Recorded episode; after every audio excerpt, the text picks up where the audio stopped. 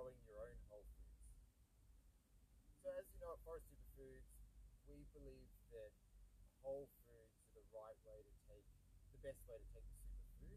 There's a lot of companies out there, most companies out there sell extracts, which means that they've taken the whole food, like the maca root or the ashwagandha root or the lion's mane mushroom or whatever it is, and they've extracted out of that complex whole food one or two compounds and then diluted it in water or alcohol. And this makes it a lot cheaper from the point of view of the seller, but we think the downside of this is that you're missing out on a whole lot of other benefits that come from this complex whole food. And we think this complex whole food is about a lot more than just one particular compound that's found in that. So all of the superfoods and Forest Superfoods are all whole foods as close to their natural state as possible, because in my opinion this is what's most recognized by the body and therefore most beneficial and most digestible by the body.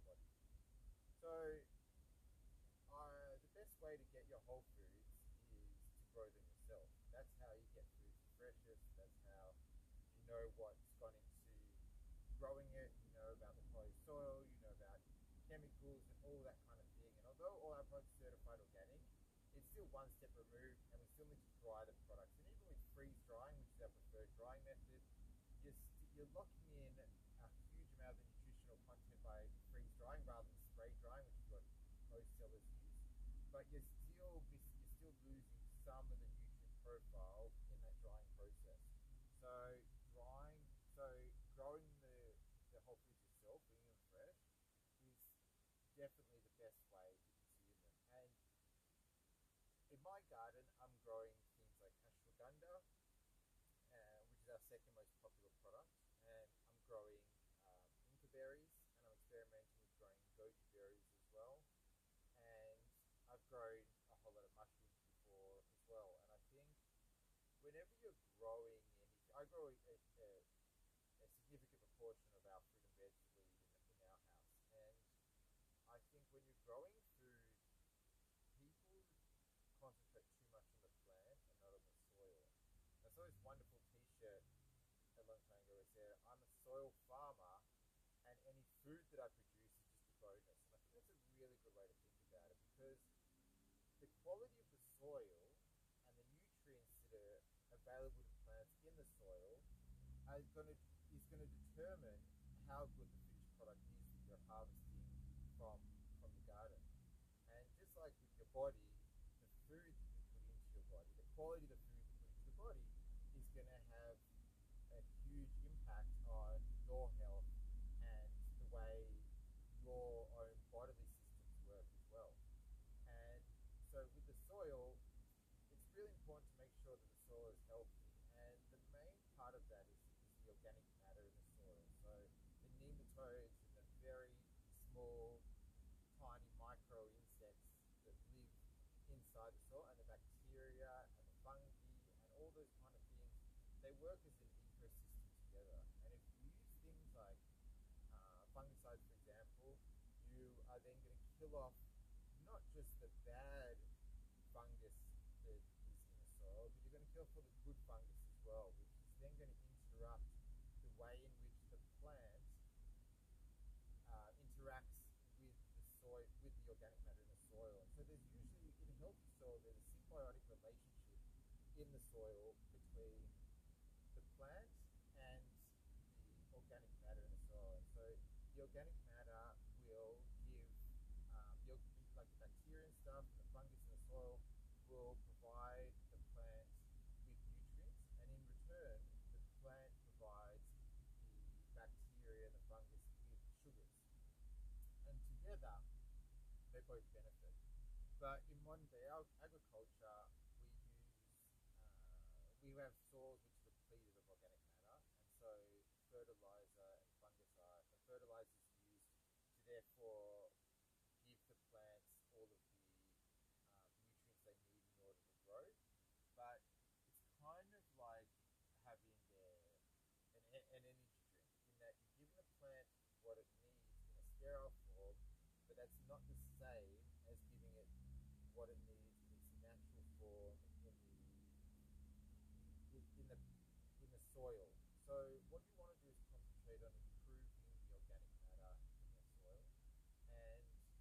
way you do that is by firstly not using chemicals that can disrupt that disrupt the organic matter and the process there. So not using fungicides, not using herbicides, and not using synthetic fertilizers. And also the downside of using things like synthetic fertilizers is very easy to get it wrong, because you're just pumping in all these trace elements into the soil. And if you have too much of something relative, so if you have too much nitrogen relative to potassium, and for example, you might end up getting a huge amount of leaf growth on your plants, but getting very little in terms of fruit production. And so it's much better from a farming point of view to look at improving the organic matter in the soil, because once you do that, then the bacteria and the fungus inside the soil will balance out all the nutrients that are available to the plants to ensure that what the plants are able to get exactly what they need. And so the way you do that is by, like I said, not using the chemicals, and then on top of that, you adding organic matter to the soil every year, because the plants are going to take out a lot of nutrients, especially in a garden.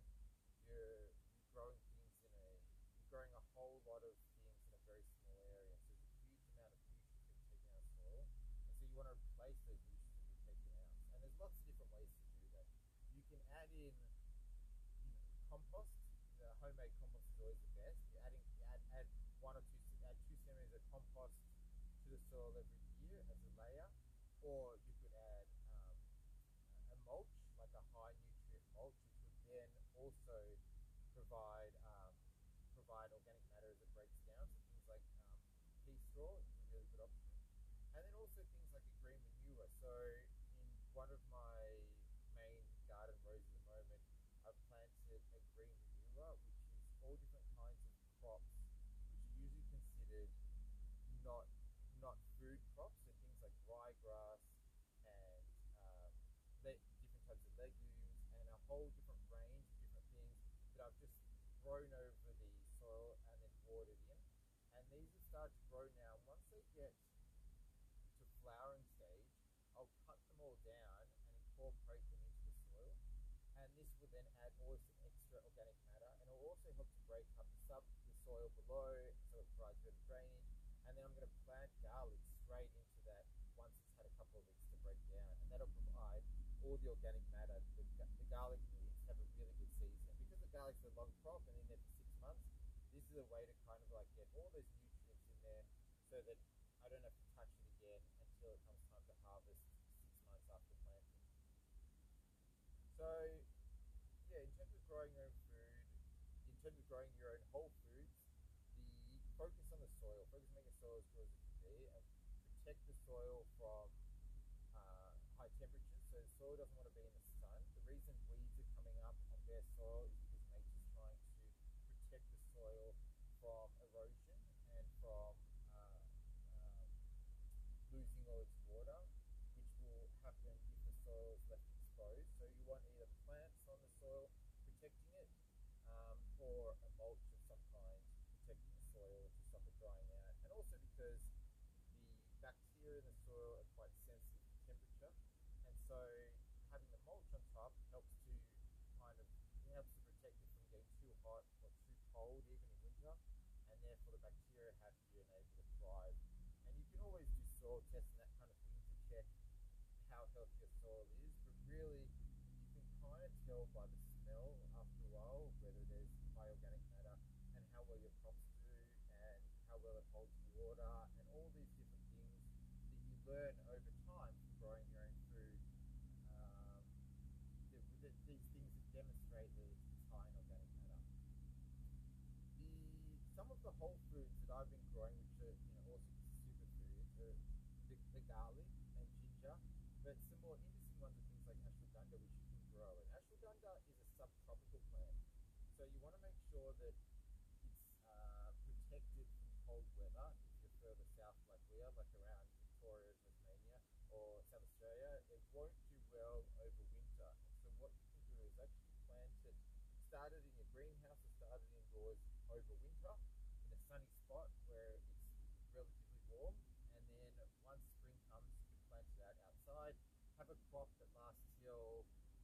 autumn, and then harvest the plant, take out the roots, and dry, and then you've got your own homegrown ashwagandha. Something like inca berries are really easy to grow. They're also known as golden berries, and they have this tangy flavor, and they're really fun to pick. They're like these little lanterns, and when the lantern kind of goes dies off and goes brown and translucent, then inside there's these bright orange berries, which are delicious, and it's super easy to grow. In fact, once it's grown in 1 year, you'll find it coming up everywhere, because those fruits that have dropped, you haven't harvested, will produce into new plants, and they're really good. Dried into berries are delicious, really nice tangy sweet flavor. Something like moringa is pretty easy to grow as well. Similar to the ashwagandha, it grows in a subtropical climate, so it's perennial. It'll become a perennial, which means it doesn't just grow for one season. After in the subtropics, or kind of high Sydney and further up, and below that, you can grow it as like an annual crop. So you plant it out in spring and then harvest it in autumn before the frost comes, or before winter. And the leaves, and virtually every part of the moringa plant is useful, but we focus just on the leaves, which dry in a dehydrator or such, and provide a really good snack, super high in nutrients, really good for all kinds of different things. And yeah, if you're not, it's great to try growing things. It's hard to grow a large amount of things, of these 6 fruits, but it's always fun to grow small amounts and enjoy growing and have an appreciation of what goes into growing these incredible superfoods. And if you can't grow them, or you're not growing enough, check out Forest Superfoods, and you can buy their moringa, and you can buy goji berries and ashwagandha, and all these products are all organically grown and dried in the way in which will maintain the nutrient profile as much as possible. And yeah, available to purchase now from Australia's most trusted food store, Forest Superfoods.